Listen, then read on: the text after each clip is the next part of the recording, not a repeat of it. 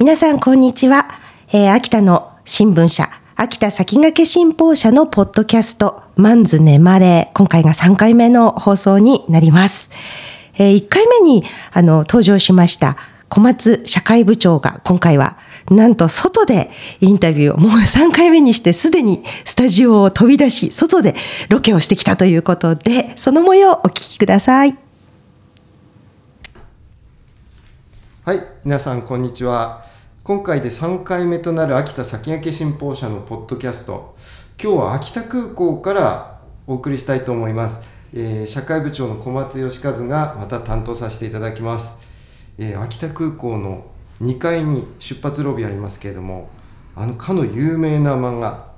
釣り吉三平の巨大な当番レリフが出発ロビー脇に飾られているんですね。その釣り吉三平の作者は横手市増田町出身の矢口隆夫さんです。矢口さんは残念ながらちょうど3年前の2020年11月に81歳で旅立たれてしまいました。ただ釣り吉三平という代表作は今も多くの漫画アニメのファンの間で愛されていて今もずっと生き続けてるっていうふうに私は思ってます、えー、現在ですね横手市増田漫画美術館でえー、釣り吉三平の連載開始50周年を記念した企画展が開かれています。そこで今日は東京にお住まいの矢口さんの次女で、えー、野呂薫さん、はい、そして、えー、旦那さんの安政さんをゲストにお迎えしてポッドキャストをお届けしたいと思います。どうぞよろしくお願いいたします。はいよろしくお願いします。えー、お二人に矢口さんの思い出や釣り木三平の魅力それから企画展の見どころなどを語っていただきたいと思ってます。はい、えー、というわけで、はい、今日2人は東京にお住まいの方なので私の秋田弁は完全封印させて話させていただきます。は い、よろしくお願いいたします。はい、で早速ですけれども、はい、まあお二人どんなことをされているかというと矢口プロダクションというのを営んでいらっしゃるんですがこれはどういったことを薫さんされているプロダクションなんですか？はい。えっ、ー、と、まあ、もう父は亡くなってしまったので、えー、父亡き後にの、えーと、作品を、うん、まあ、守っていくといいますかグッズ展開だったりとか、うん、もろもろ。なるほど。あと私は家の家事手伝いを家事手伝いじゃない家事をやってます。家を守ってます。父の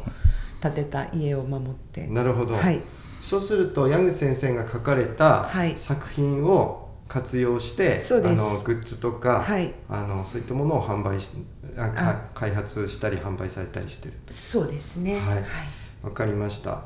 であの私実はあの矢口先生に生前最後のロングインタビュー、まあ十何回かご自宅にお邪魔してインタビューさせてもらって、その聞き語りを、まあ、漫画「万歳」という本にですね、まとめさせていただきました、は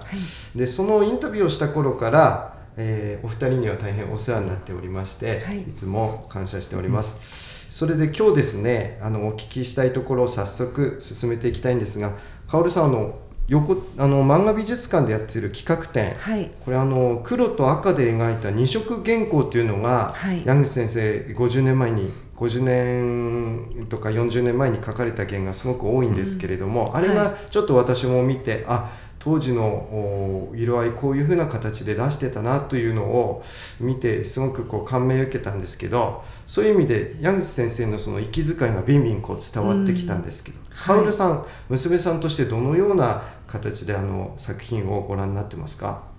そうですね。やっぱり父は、えー、自然を描いたら、うん、矢口隆夫は日本一、うん、もしくはもしかしたら世界一じゃないかと、思いますね、はい。あの沢とかですね、魚をあんなに迫力生き生きと迫力を持って描ける人って、いくらプロの漫画家でもそうはいないんじゃないかと思うんですよね。いないと思います。うん、はい。あとあのコーナーで、ええ、まあ4部構成みたいな形でなってましたけれども、はい、その中でまああの幼なじみの高山ゆりってまあ釣り木三平見たことある人はみんなそう、うん。ゆりっぺって呼ぶ、あのキャラクターがいますけれども、えーあのゆりっぺのモデルって実はっていうのを私先生から聞いたことあるんですけど、かおるさんからご紹介いただいてもいいですか、はい、ゆりっぺのモデルは矢口の妻つまり私の母ですね。勝美さん、はい、勝美ですね、え。はい。あの明るくってがさつなところはもう母にそっくりだよ。はい。でもうちの母の方がもっとがさつあの愛情のこもったはい。口の悪さを持っているという、です。あの勝美さん、うん。私大好きで。毒舌今で 今も電話で、えーお話しすると、はい。あの独特の語り口が私大好きで、うん。また聞きたくなる、癖になる毒舌ですよね。そうなんです。はい。もうほんとヒヤヒヤします、はい、もう矢口の家にお客様がいらっしゃって、はで昔からあの釣り吉三平の大ファンでで特にゆりっぺの大ファンでしたっていう人にあのその克美をですね、はいこれがゆりっぺのモデルだよっていう紹介すると皆さん一中に驚いて 逆に緊張して喋れなくなったりとかすることがありますね。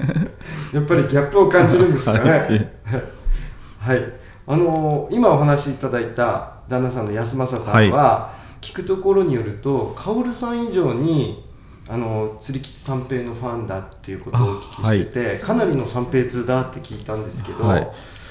そうですね。僕は、えー、と1968年生まれで、ちょうど世代的にはですねあの釣り吉三平ブームの真っ只中にいたのでドンピシャですもんね。ドンピシャでしたね、ねでかなり影響を受けました。で結局あの釣り漫画自体が初めてもので釣り自体が大人がするものだったんですね、その時まで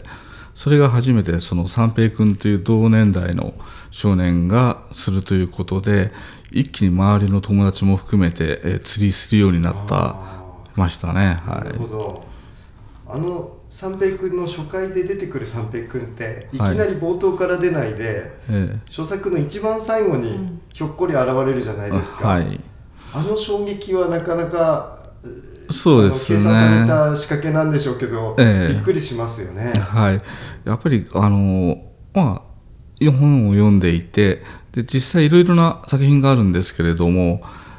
やっぱり一番最初に主人公が誰なのかっていうのをすごいミステリアスな感じで,、でタイトルもですねあの非常にあの「水のプリンスです」っていうところで、こうわからない感じで来ててで最後にあこれが三平君なんだってところでさあ次どうなるんだっていうところで引きはものすごい強く感じましたね。ね。はい。なんだガキじゃねえかっていうセリフで終わってるっていう、え はい、この作品の影響でこう70年代後半から80年代にかけてすごい空前の釣りブームが起きて、まさに矢口先生が日本の釣りブームを巻き起こした人っていうふうに私は思ってるんですけど、他にもあのバチヘビって、まあはい。土の子ブームを巻き起こしたバチヘビっていうのもありましたよね。はい。なんかすごいブームを作り上げた人だっていう昭和の漫画界の本当に巨匠の一人っていうふうに思ってるんですけれども聞くところによるとなんか海外でも今そうですすごい話題になってるって聞いたんですけど、イタリアで人気があって、はあのツイッターとかの SNS で「ハッシュタグ三平」で検索すると、はい。三平くんの入れ墨入れてる人がずらっと出てくるんですい、よ。ああタトゥーをみんな入れてるんですか、その三平という言葉がはい。釣りをする人の総称的な意味で三平っていうのを使われてるみたいであの本当三平イコール釣りをする人なのででこうそのハッシュタグで検索するとただ単に釣りをしている人もい出てくるし三平君の入れ墨をした人も出てくるしあの麦わら帽子にあの赤いシャツと白のシャツ着てる人も出てくるっていう感じで一種の共通の言葉になってる感じすね。ですね。はいとかって作られてるとかってのを聞いたんです。えなんかアニメですか？映画ですか？イタリアえでっとですね、日本で、えー、と1982年から放映されているアニメがあるんですけれども、こちらが日本でも大人気だったんですけれども、はい。はい。そちらがですねあの海外で放映されたのが一番の人気だったみたいでそれは本当イタリア語だったり英語だったりアラビア語だったりいろんな言葉で翻訳されて。はい。へ、で主題歌も向こうの言葉で歌われてで放映されていてそれが一番人気だったみたいですね。あーすごい。タトゥーも三平。なんかツーリングメーカーもなんか三平シリーズのツーリングメーカーやったらみんななんかこぞってファンが釣りしない人まで買いそうですよね。はい、あの大手のあの釣り具メーカーさんが海外であの見本市みたいなのをやったら釣り具のコーナーよりもその三平君のあのポスターとかそういうふうに人気が集まってしまったっていう 話もありますね。えー。じゃあ秋田空港って、はい。あの国際便あの今ちょっと安値し、まあ台湾と今あの、うん。国際便がまたい。できるということになってますけれども、もうそうなるのを待たずに秋田空港は三平空港にしちゃったら本当そう海外からみんな羽田からインバウンドすごいんじゃないですかね。本当あの台湾だったら、え台湾で人気ありますよ三うん。平、台湾版。で今ちょうど台湾湾ば、えー中国語版の三平君のあの発刊がまた始まりまして、えー人気をすごい博してるみたいですよね。そういうね三平空港ってやったら漫画美術館にも海外からいっぱい来てくれるかもしれないですね。本当そう思います鬼太郎空港とか湖南空港に続いて秋田も三平空港にねしてください、他県ではありますね。動動いてください、ね、すごい人気ですもんね。はい。あのその三平くん三平くんって言ってるんですけど、はい本名は三平三平っていうらしいですね。はいで、なんか三平という名字はあの秋田市出身のプロ野球選手で投手だった三平あの春樹さんっていう方からいただいたって私インタビューの時聞いてるんですね。で名前の三平は矢口先生がこう浸水したカムイ伝の作者である白戸三平さはいんからいただいたっていうふうにも聞いてて、まあそこら辺にこの漫画に対するこの作品に対するすごい強い思い入れと秋田とかそういう郷土に対するえー矢口先生なりの愛情がすごくあ名前一つとっても現れてて、すごく私胸を打たれた記憶がありますけれども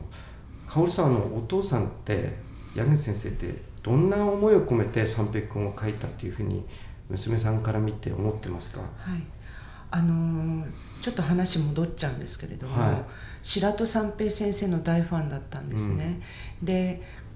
まあ白戸先生の作品を読み始めたのは結婚してからだったらしいんですけれどもであの子供が生まれたら三平ってつけるって決めてたんですよ、うんところが姉が生まれて私が生まれて女の子しか生まれなくって、うん三平って名前はつけられなくって。それは知りませんでした作ね品につけたっていう。でまはあ。あそれは後から姉と私は聞いて、よかったね女に生まれてそれは知りませんでした。はあじゃあ三平になりかけたんですねいなりかけましした危なかったです。麦わら帽子をかぶってたかもしれない。ははいそうですか。あの、はい。矢口さんの、うん。あの生前作品を描くときに使ってたはい。机とか、はい。そういったアトリエを再現したコーナーがあの漫画美術館の方に今回の企画展で展示されてるってお聞きして私も見に行ったんですけれども、あのーまあすごい狭いスペースにえーなってはいますけれどもあの机一つ椅子を一つ見るだけでなんか先生あそこに座っている姿をこうイメージうん。できたんです、できたっていうか私なりにはいそういうイメージをしたんですけど薫さんご覧になってどんな印象を持たそうでれますすね。あのうし後ろの本棚にはい飾ってある本とか、あとノートとかも全部アトリエにあったものをそのまま持ってきてるんで、あのもうここでゴミ箱もねなんか箱あのタバコタバコのねメーカーのそすごいあの愛煙家でしたもんうね。そう 私いつも取材に行くと、はい。先生にこういぶりがっこにされて戻ってくるという。すごいそれがまた懐かしいというかうん。そんな記憶があります。あの今ですね、はい。あのまあポッドキャストも限られた時間の中でお聞きしてるんですが、安政さんから今回今やってるその企画展の見どころっていうのをご紹介いただいてもいいですか？あはい、えー、と今回の企画展はですね今までのものと違ってあの二色原画というのをメインに行ったんです、えー、と今の漫画昔は雑誌で4色カラーがあって、え2色の原稿があってでまた普通のモノクロのものとあったんですけれどもその二色原稿っていうのが今ちょっと文化としてなくなってしまってる中でそれをあの漫画美術館のですね若いスタッフがそれはすごい技術が必要なもので素晴らしいものだというのを気づいてじゃあそれをメインにしようということで二色原画えフィーチャーされているんですけれどもやはりそれをじっくりたった2色の色を使ってですねカラーにも劣らないこう表現をしているのがえさまざまと分かる素晴らしい展示だと思っています。あはい、ありがとうございます。なんか作品350点ぐらいあるっていうことで、これだけあのー豊富に矢口先生のあの作品に一気に触れられる機会ってめったにないと思いますし、この先もなんかいろいろ周年のものが企画されてる矢に聞いてるんですけれども、あのどういったことになるのか私も楽しみにしているところです。ねえ実はあのこの企画展自体は来年1月28までということですので、はい。まだちょっと余裕はありますけれども一度行くとまた行きたくなるような魅力もあふれているので、ぜひあの一度と言わず何度も漫画美術館を訪れてみてほしいと思います。はい。そしてここでポッドキャストでちょっとあのー一つニュースというか漫画ファン矢口ファンに対するニュースなんですけども実は矢口さんに生前最後のインタビューした際の音源が私のお手元に残っていました。っていうか残してたのがどこに行ったかわからなくなってたんですが ありました。というわけでこのポッドキャストで近いうちに公開したいなと思ってます、矢口先生の独特の語り口に聞き入っていただければというふうに思ってますので皆さん肉声にぜひ触れてみていただきたいなと思ってます、はい。カオルさんも懐かしい思いをしていただければと。ね。はい、ということであのお近日公開ということで、はい。あのお楽しみにしていただきたいと思います、それでは最後にあの言葉で締めたいと思います、はい。お二人よろしくお願いします、はい。せーのではマンズ